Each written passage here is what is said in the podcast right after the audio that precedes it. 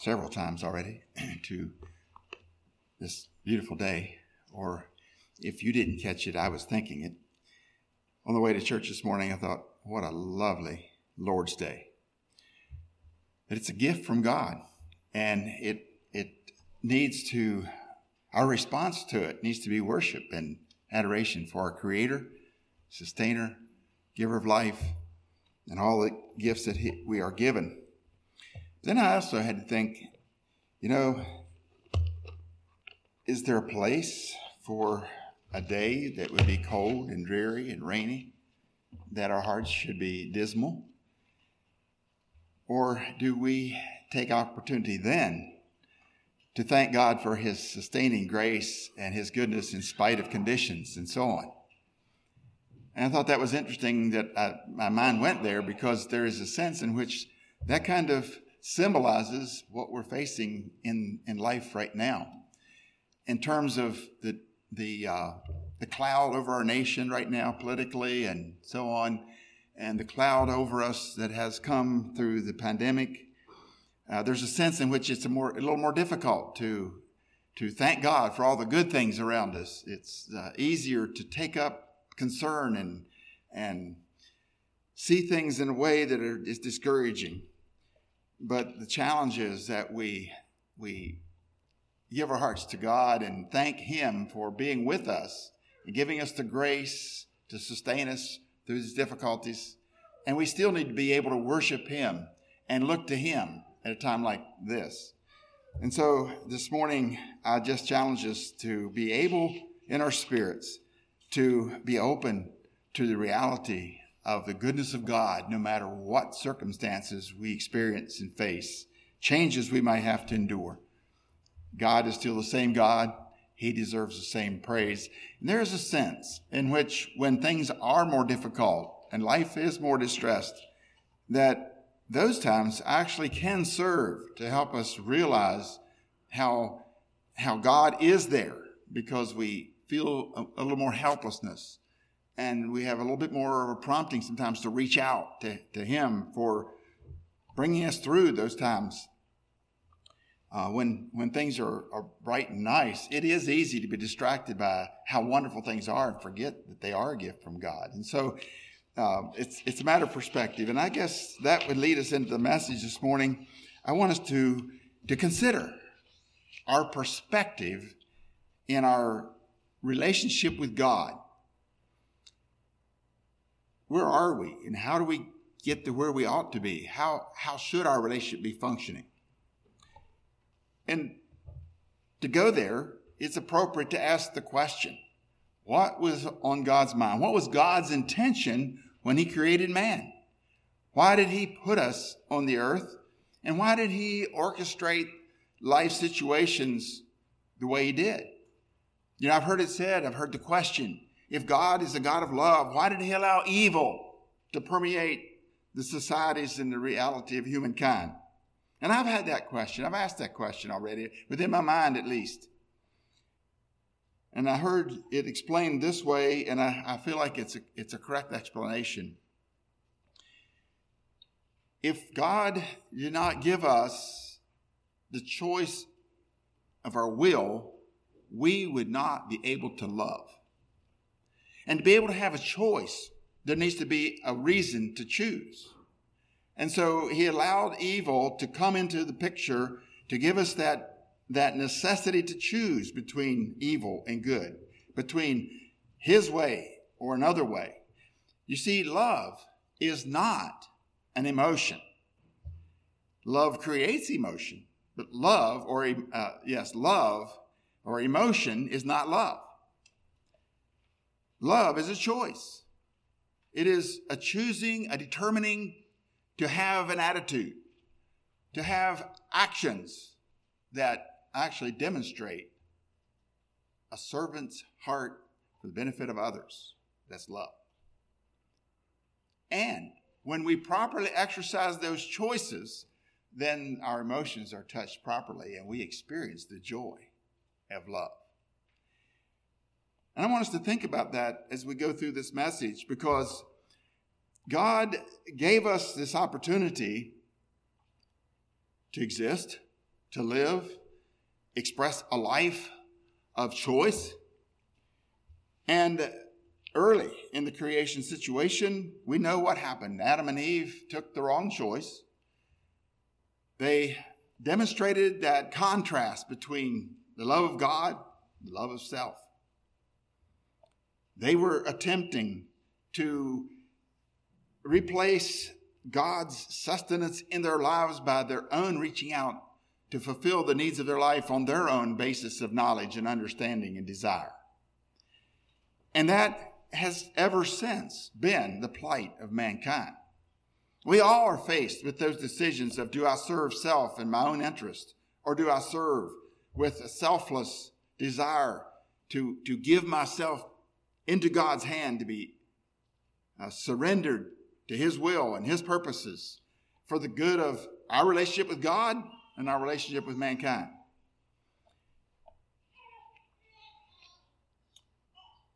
I stress these things at the beginning because I plan to elaborate on them, but I want you to think about it in the context of what I've shared. I want to also say at this point, I really appreciate shaded the devotional meditation and the emphasis on the Holy Spirit's work in all the processes that God has designed and developed for our relationship with Him. And I want to uh, touch on that, actually punctuate that a little bit in the message at a certain point. I'd like to start out by reading the passage 1 Corinthians 11, verses 23 through 26. It's in this passage that we have Paul's um, explanation of what communion is, how it came about. And so I, I set this just as the, the background for furthering our discussion here. Beginning at verse 23. For I have received of the Lord that which also I delivered unto you, that the Lord Jesus, the same night in which he was betrayed, took bread. And when he had given thanks, he brake it and said, Take, eat. This is my body, which is broken for you. This do in remembrance of me. After the same manner also he took the cup. When he had supped, he took the cup when he had supped, saying, This cup is the New Testament in my blood. This do ye as oft as ye drink it in remembrance of me. For as often as ye eat and drink this bread, as often as ye eat this bread and drink this cup, ye do show the Lord's death till he come. What does it mean to show the Lord's death till he comes?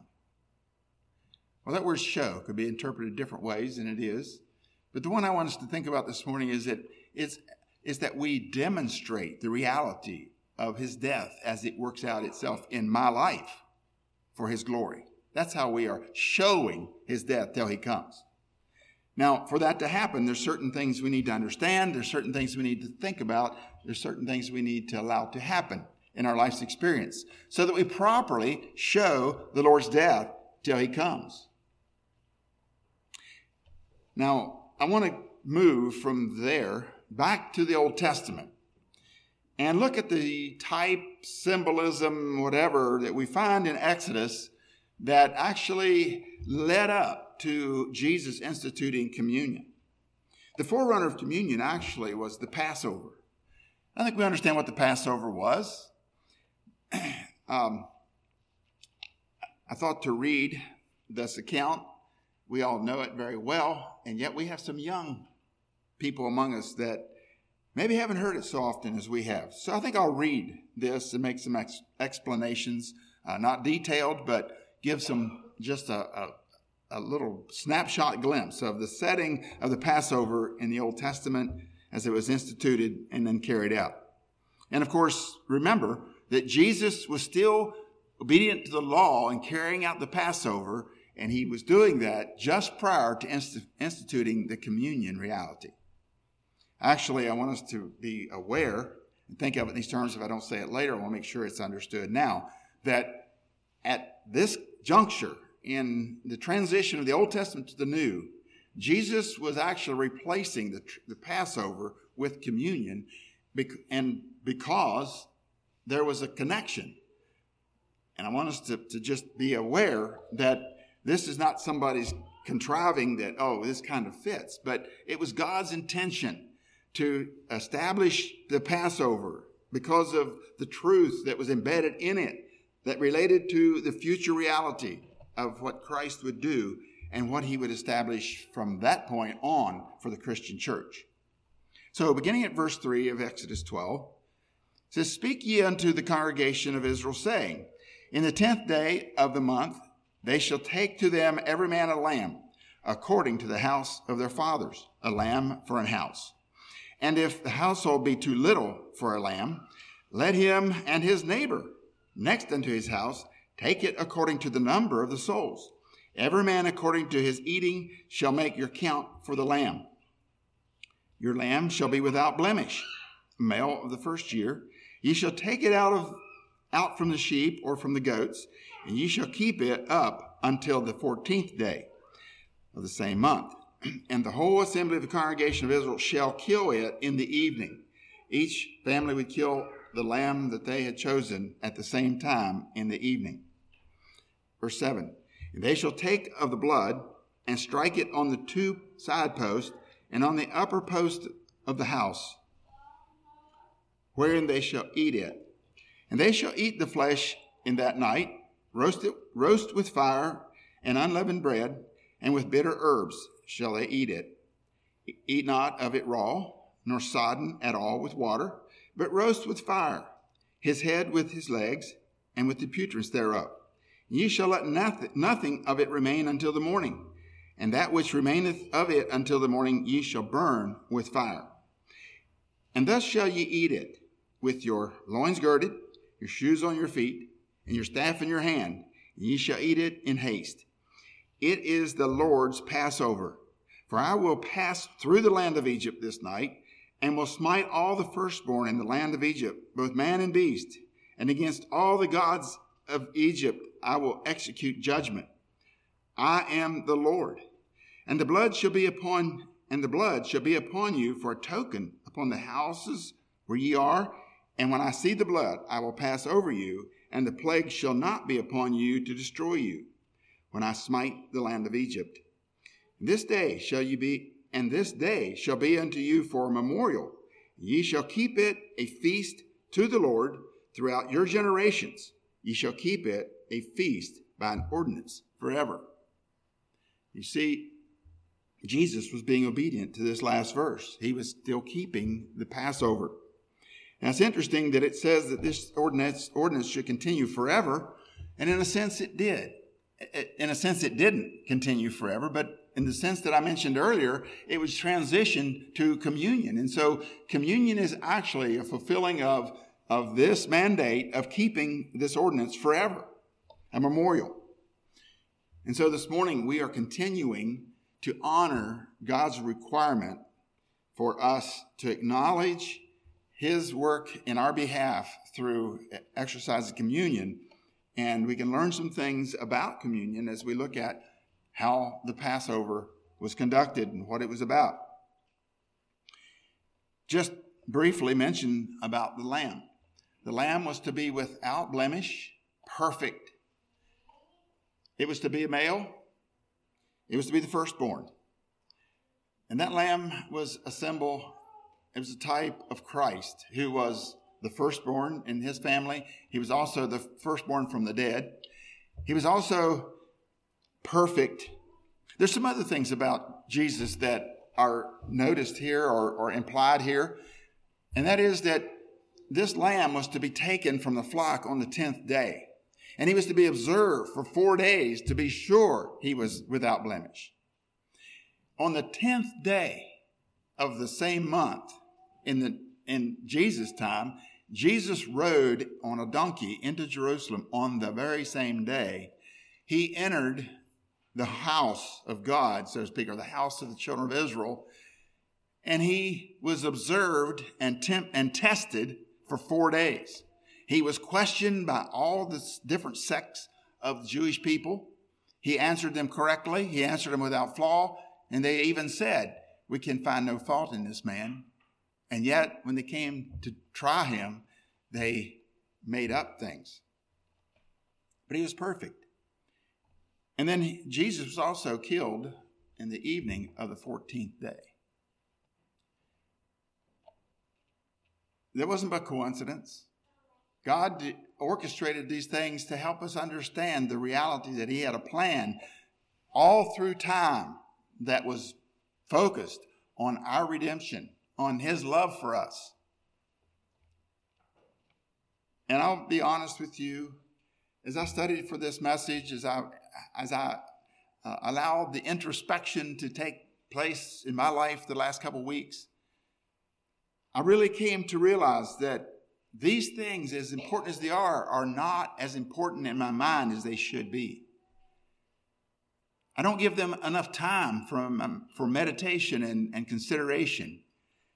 And I've been challenged by that. I want that to be the reality in my life that I worship God by, based on an, an acknowledgement of what He's done for me more often.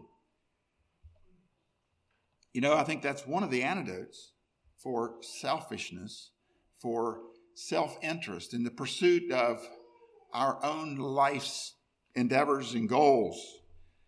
To help us to keep that from crowding out our allegiance, our love for our Savior. And so I want to challenge us in the message to that end as well. Now, I'd like to go back to. oh, there's a couple things I want to mention about, about this um, Passover yet that I, I haven't touched on. And that is this that this lamb was to be eaten, all of it, it said, it said. Now, it wasn't to be, that there were unedibles involved. It even mentioned some of those. But all that was edible was to be eaten. In other words, the type here that is that we don't limit ourselves to just a portion of Christ, but we allow Him to be complete in our experience and to meet our needs completely. You see, it's, it's kind of interesting. Eating this lamb actually was transposed to eating bread in the communion. Now, we don't eat all of it, but all of us partake of the complete whole. And the same is true there. Not one person ate the whole lamb, but the whole lamb was appropriated to meet all the needs. It's interesting also that that lamb was to be roasted with fire. It was not to be boiled in water. It was not to be eaten raw. It was to be specifically roasted properly and eaten accordingly. The type that we see here is that Jesus was to suffer. Fire and suffering are symbolic. Uh, fire symbolizes suffering. And to, uh, it, his suffering was not watered down. There was no bypass of that suffering in, in that we could have gone straight to have him without his suffering. Raw. There's some important details that we can thank God exist because it, it really exemplifies his love for us and his thoroughness in providing for us. Now, I'd like to mention the blood on the doorpost. They ate the lamb, and then there was blood involved. And the blood was applied to the doorpost so that when the angel passed over, and of course, this is where you get the, the term Passover, as the angel of death passed over, when he saw the blood, that household was exempt from death. And that carries over to communion in this that in the New Testament, actually, in, in our understanding of salvation from sin, sin is only properly dealt with when it is, when it is put under the blood, when the blood of Christ is applied to it. Now, how do we apply that blood? It's not that we dip into some blood and sprinkle it somewhere in our life, but this is symbolic of our faith in the reality of Christ's shed blood covering our sins. It's that faith that keeps that blood applied to my heart. And it's by that that keeps me prepared for Jesus coming and returning with him and not being affected by the death angel that will strike all those who are not in Christ in judgment. We have a lot to thank God for. We have a lot to talk about and a lot to tell others about. Because if we truly love God, then we truly love our neighbor. We truly love each other. And if we truly love our neighbor, why would we want to see him face the judgment because of lack of blood and he hasn't been taught? It's sobering. And this is a sobering thought that has really clenched me lately. We live in a time when things are very uncertain. And I understand that in uh, in some other ministries that they're finding that young people especially are very hungry to know truth they want to know they're concerned about what's happening and they in their hearts realize there's something that is provided and they appreciate being told the challenge for me is and i believe for us should be how seriously are we taking the opportunities to help people understand the need the blood in their life it tends to be a sticky subject, so to speak. We think, well, people don't know their Bibles, they don't understand. I don't have time to preach them a sermon, so why mention it? And I don't raise this as a glorification of, of my accomplishments. Fact is, I've, I've just acknowledged, I feel like I fall far, far short. But recently, uh, out and about, I was working and I bumped into to, uh, several men about my age and we were talking about life situations, possibly some politics and whatever. And I was able to, to bring them to the point of considering sometime Jesus is going to wrap things up. We don't know which cycle of political upheaval or, or world dom, uh, uh, situations, what's going to happen. But there's a time coming. The scripture predicts it. I believe the scriptures. There's a time coming when Jesus is going to bring a culmination to things, and only those who are looking for his return are going to experience the salvation of that moment. I mentioned that to this, this one businessman, and it was like, uh, oh, yeah. Well, he said, when that time comes, I just want to be sitting on my front porch with my children having a good time. And I didn't really push him on it, but I let him know there's more there than that. That won't cut at that point. And then one of his counterparts out working on the same crew bumped into a little later, or another crew associated with the same job. And we were talking about some similar things, and I was able to just, just gently uh, remind him of some of these important things in life. And his response was kind of similar. It was like, well, uh, he goes to church and he knows the Lord understands. And actually, maybe it was because he said something about working on Sunday. And I said, uh, You don't feel like uh, honoring the Lord is important on the Lord's day? And he said, Well, he said, God understands what we need what we're doing and so on. But you know, I don't feel like I scored a, a real, um, how would you say, a, a real solid hit or, or point with those men on the one hand. On the other hand, in praying for them, the Holy Spirit is the one that convicts anyway. And the little bit of reference to the Word of God can open the door for the Word of God to start speaking by the Holy Spirit. And so I'd say that simply to challenge us on our daily life experience. Are we taking it seriously enough that we're meditating, we're thinking, we're, this is part of our, our thankfulness to God, our worship, our daily worship. Does it, does it, are we connected enough that we've applied the blood to our life enough that it's real enough that each day I'm, I'm open to the opportunity to share this truth because it's fresh in my mind and my heart. You see, we need to practice the Passover of our life experience every day. We need to apply the blood. Apostle Paul says, I die daily. And that dying daily means I apply the faith to the reality of Christ's death that I identify with it on a daily basis. Now, I'd like to go to verse 27 now of Corinthians 11. Continuing where we left off, where it says that ye shall show that ye do show the Lord's death till he come. And by the way, what I was just sharing is one of the aspects of showing the Lord's death till he come. It's sharing the reality of it with others. Verse 27 Wherefore, whosoever shall eat this bread and drink this cup of the Lord unworthily shall be guilty of the blood, of the body and blood of the Lord. Let a man examine himself, and so let him eat of that bread and drink of that cup. For he that eateth and drinketh unworthily eateth and drinketh damnation to himself, not discerning the Lord's body. For this cause many are weak and sickly among you, and many sleep. For if we would judge ourselves, we should not be judged. But when we are judged, we are chastened of the Lord, that we should not be condemned with the world. These verses actually lay out or they fortify what I had just shared about this daily reality of applying the blood to our life.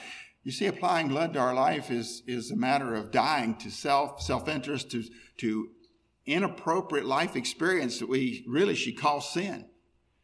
We, we, we have those times when we realize we have violated the righteousness of God, the mind of God. And the reality is that's sin. And repentance and claiming the blood on that sin in our life is how we, we regain our fresh, viable, lifeblood situation with Jesus Christ. And it says here, let a man examine himself. And I believe this is not just at communion, but one of the reasons I want to bring this in here, one of the reasons that God instituted these memorial occasions is so that occasionally we have to come face to face with the reality of what's supposed to be happening on a regular basis. And it helps to determine is it? Am I doing these things? Am I there regularly on a daily basis? Or do I just wait till communion time and then do introspection and pray that God would cleanse me and apply the blood and, and just make sure I'm really right during the week of communion and, and we get past that and then we kind of kick it into overdrive and go on living? My challenge us this morning is that God instituted these memorial situations just to give us a checkpoint to see if the blood is on the doorpost like it's supposed to be. You see, Jesus isn't going to come the day after communion necessarily. He may, come, he may come in the middle when maybe we're not thinking too seriously about our life situation, if that's our lot, if that's the way we operate. And I say if. I could almost say since we tend to. At least I find that I have to work on that.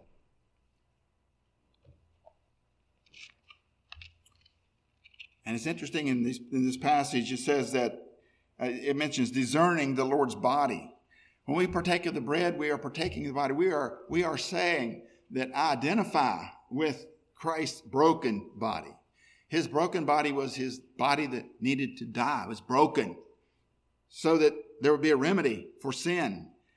And my body, my life, my will needs to be broken and identified with dying with Christ so that I can experience life and fullness of life.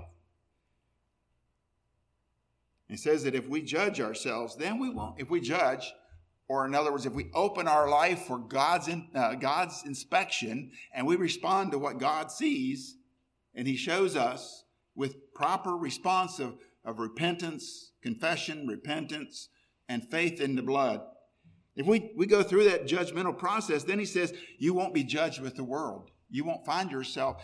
And you see, there's the Passover idea. If we have properly applied the blood on a daily basis, when the death angel passes over, we'll be exempt from death. And there is a sense in which daily we are exempt from death in our spirit on an ongoing daily basis. The world is experiencing that death on a daily basis. But the Passover angel can, can acknowledge or, or can sustain our, our life reality in Christ because of the blood.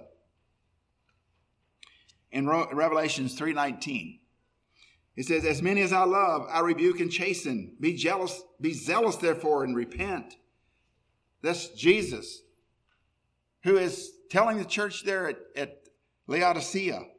You think you've got it right, but you're not right. You're wrong. You're not thinking right. You're not, you're not open to reality, spiritual reality, to my judgment.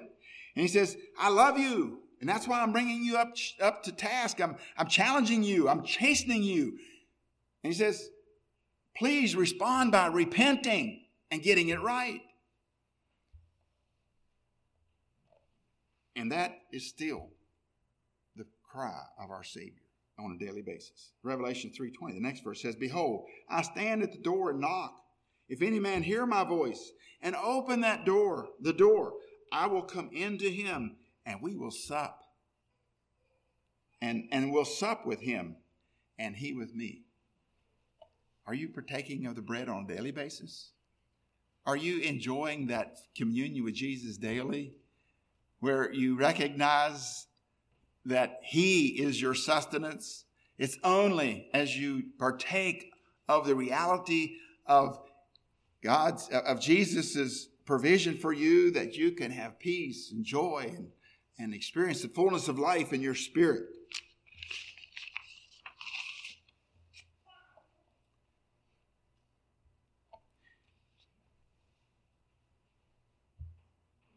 I'd like to go back to the Old Testament again. Leviticus chapter 24, verse 5 through verse, verse 9. He talks about bread. Uh, there's a few things I want to draw from this and make application to our life experience. Beginning at verse 5 of Leviticus 24 And thou shalt take fine flour and bake twelve cakes thereof Two tenths deals shall be in one cake, and thou shalt set them in two rows, six on a row, upon the pure table before the Lord. And thou shalt put pure frankincense upon each row, that it may be on the bread for memorial, even an offering made by fire unto the Lord. This passage took on new meaning as I was studying for this message something I had not really seen before in all my types uh, and that's the way it is. You never finish seeing truth when you're studying the Bible and, and types as well. but I'll get to the, the newbie in a little bit. But first, I want to talk about the fine flour. The idea of fine flour means that the grain, the grains, plural, individual grains have been ground so that they become one unit of flour. They've lost their identity. They've submitted to the whole. And now they're available to be useful for what God wants them to be. And, and this was interesting. It's interesting how these types carry through here. Jesus suffered the grinding, the breaking of, of his individual will so that he was refined and ready to be used to become the bread of life. But that implications and the application applies to us as well. That we need to be able to uh, surrender and die to our own personal will so that we can be beneficial to the whole of the body. Does it mean that we don't have a will? No, it means that our will is surrendered completely, that God, by His Spirit, can take our will and make us willing to do the things He wants done.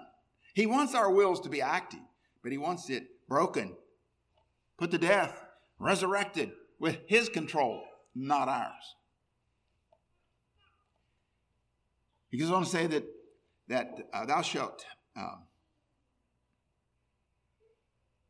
make these, uh, these 12 cakes, two, two rows of six. Now, some of you have heard me say this before. I just I find this so interesting because I see this as it relates to communion as well. It's bread. It, it has this concept of, of broken grains being brought into subjection to one bread, one body, one entity of, of faith and truth and, and, and function of God's working. And so in the types, when you have two, you look for the reality of fellowship. It's kind of interesting as I have thought about some other things that, that help us see the reality of that. One is baptism. You've never, ever heard reference of someone baptizing themselves. It's not appropriate.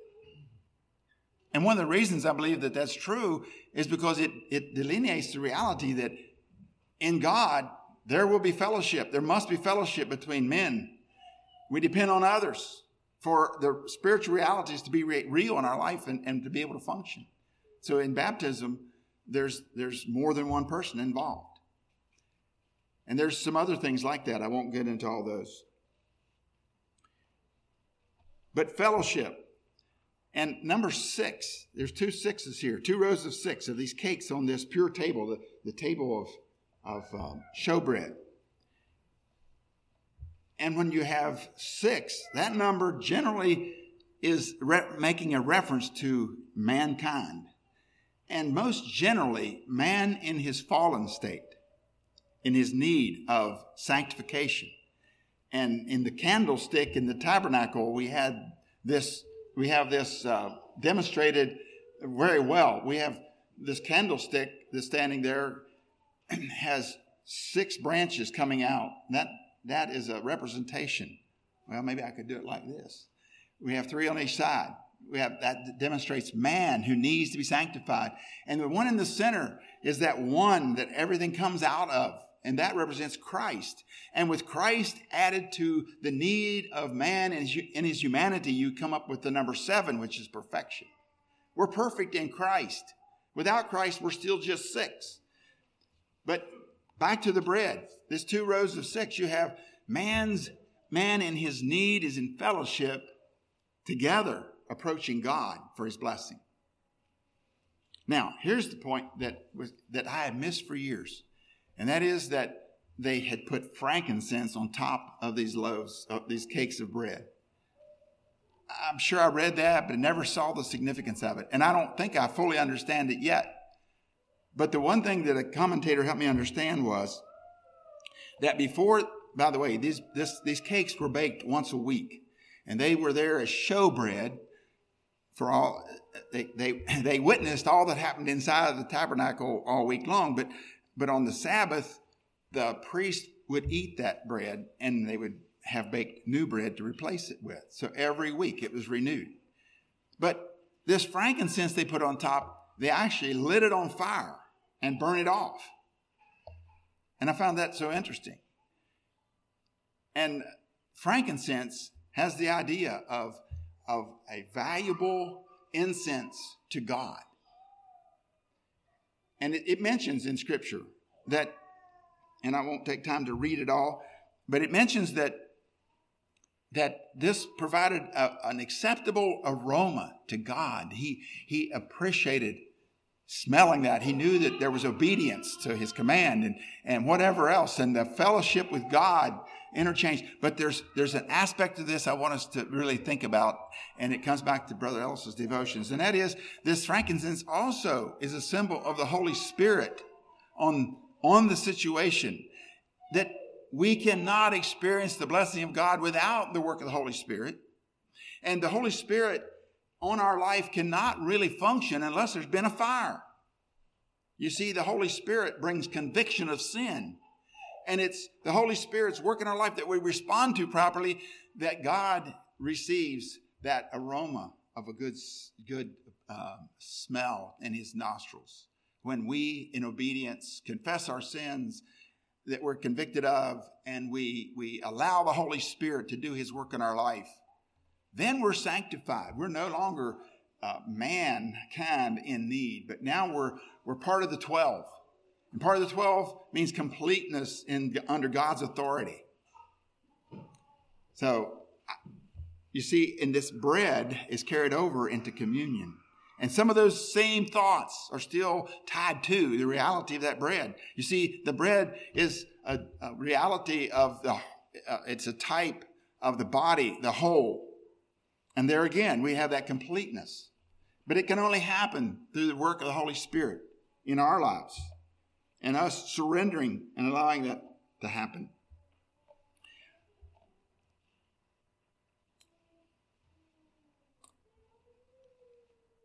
Back to some verses that relate to communion. Back to the New Testament, this is Jesus' words. Matthew 10, verse 38. But Jesus said unto them, Ye know not what ye ask. Can ye drink of the cup that I drink of, and the baptism with, and be baptized with the baptism that I'm baptized with? Now, this is not particularly communion, but it, it ties into communion. And I want to explain it a little bit more here. I want to read next verse yet, verse 39. And they said unto him, We can. And Jesus said unto them, Ye shall indeed drink of the cup that I drink of, and with the baptism that I am baptized withal shall ye be baptized. In other words, they wanted they wanted to um, be on par with Jesus. They, they said they, they wanted, some of them wanted to be right up there in his inner circle. They wanted to be counted as right hand to the, to Jesus, cause some strife in the, in the group. And so he asked these two, do you actually want to drink the cup that I'm going to drink? Yeah, we want to identify with you. We, whatever it takes, we want to be right up there. We want to be your right hand man. We want to be in your cabinet. And Jesus said, Well, you will be, but you, he was implying that you don't understand what you're asking for, but you're going to get what you ask for. He said, You will drink of the cup. And each one of them, all but one of his disciples, died for their faith. They were killed for their faith. They drank of that cup. And I bring this in just to help us understand that when we partake of the cup, we are actually saying by our actions, I am willing to be part of Christ and die to myself to be one with Him, to be in His cabinet, so to speak. Now, it takes on different things for different people. The reality of that death to self. And yet it needs to happen. It must happen if we're going to be one with Him and we're going to experience the blessedness of that one relationship. And that we're one with Him is what makes us one with each other. Being one with each other isn't what makes us one with Him. And sometimes I think we get that a little confused. I've said already, I think we need to be very careful in church. And maybe this, this time of COVID has helped us to, to sort through some things. But we are not a social club. And the more we know each other, the more we like to be with each other, and the more things we do with, together with each other that makes us happy and we have fun, that is not what makes us one with each other in Christ. But rather, being one with each other is a result of being one with Christ and it makes it possible for us to deal with some things that are difficult with each other.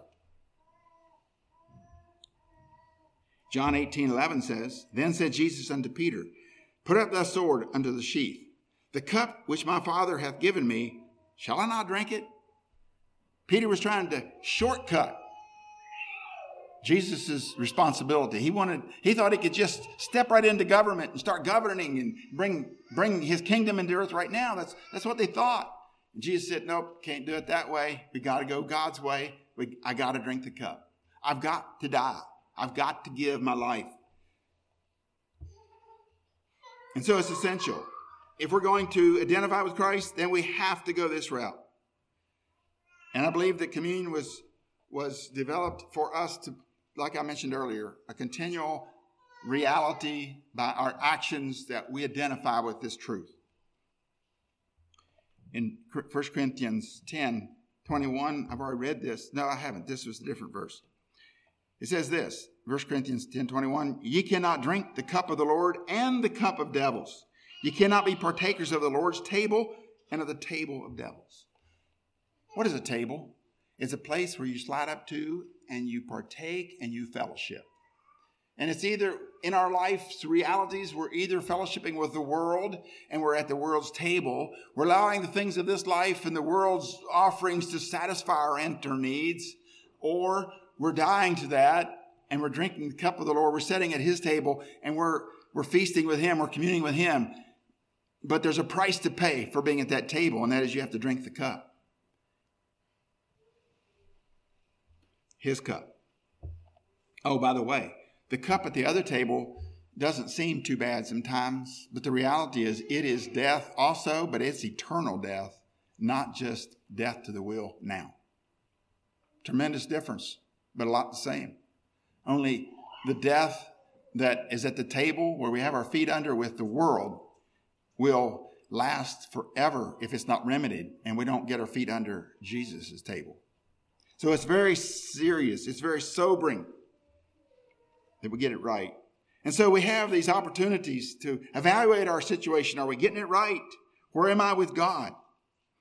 And so Revelations, uh, Revelation 3.20, following what I read earlier about the uh, about Jesus' invitation, he goes on to say, Behold, I stand at the door and knock. If any man hear my voice, then open the door. I will come into him and will sup with him, and he with me. What a beautiful picture. You know, being at Jesus' table, with your feet under his table, eating with him is joy, it's blessedness. And you know what I'm talking about.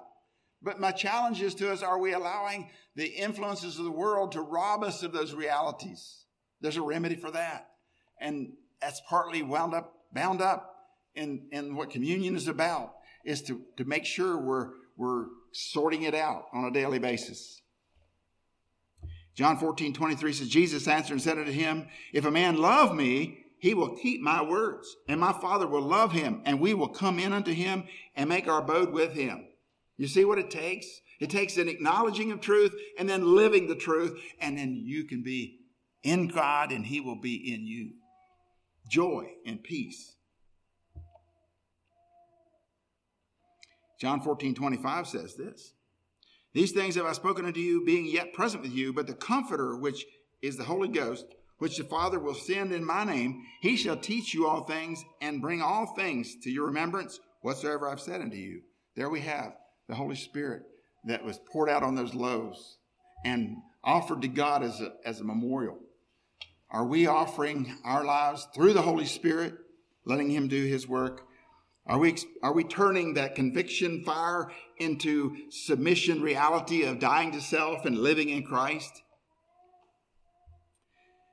Psalms, Psalm 19, 14 says, Let the words of my mouth and the meditation of my heart be acceptable in thy sight, O Lord, my strength and my redeemer. That's feasting with God. Our meditation of our heart continually honoring God. And the psalmist's prayer was, Let the words of my mouth and the meditation of my heart be right. In Romans 13, 14, it says, Put ye on the Lord Jesus Christ and make not provision for the flesh to fulfill the lust thereof. You see, our tendency, yes, our tendency, we all have it, is to take our own way and satisfy our own determined desires. That's lust. When it's our will against God's will for self, that's lust. Notice I said our will against God's will. I didn't say our will, period. And so the remedy for not allowing the flesh to have charge is to put on Christ. How we put on Christ? We've talked about it this morning. It's, it's the route of the blood, of being able to come by faith into that relationship where we partake of the bread. That's how we put on Christ. Galatians 5:16 says, "This I say then, walk in the spirit, and ye shall not fulfill the lust of the flesh. For the flesh lusteth against the spirit, and the spirit against the flesh, and these are contrary the one to the other, so ye cannot do the things that ye would." That's pretty well said. That defines the human experience reality of the tendency of the flesh. And so the challenge this morning is, and I'm not questioning you, I'm not saying you aren't there. However, on the other hand, I know what it's like to live in the body with these pressures, these tendencies, this, this conflict. And so in a, there's a sense in which we can always do better. We can always reach, strive for a more complete, perfect reality of being in Christ. And so that's my challenge for us this morning, not to condemn anyone for where, where we haven't quite got it right, but to challenge us that as we reach for these emblems, as we partake of these emblems, that it's a new dedication, a new determination within myself to be judging myself and allowing God to judge me and His Holy Spirit. And with that determination, that choice to love God and to get it right, now, if we know that something is out of whack and we know we're uh, rebellious, then that, that uh, warning in 1 Corinthians is for us to not eat and drink unworthily. And there's a sense in which all of us say, well, we're not worthy. I understand that. But by faith, we, we surrender, we apply the blood again and again, and we come to that point of, of sanctification, where the righteousness of Christ is our righteousness and it's only because of his righteousness that we can allow to give us that spiritual reality that we can be acceptable in God. In closing, I'd like to read verse 12 of James 1. It said, Blessed is that man that endureth temptation. And I would say, in this, what I'm referring to here is the temptation uh, in life that, that it's that natural tendency of the flesh to always try to take us away Blessed is the man that endureth that. who when he is tried, he shall receive the crown of life, which the Lord hath promised to them that love him, those who choose to partake of his bread, those who choose, make a determination to apply the blood in their life. There's the victory. That's how we experience that wholeness and that communion with him and that, that fellowship with him. So I challenge us this morning that we allow this experience to just help draw us to another, ratchet up our faith and our determination to be faithful to what we're acclaiming to this morning. Let's bow our heads forward to prayer. Father, we thank you for the reality of your word. We thank you for the spiritual realities that you have uh, laid out for us.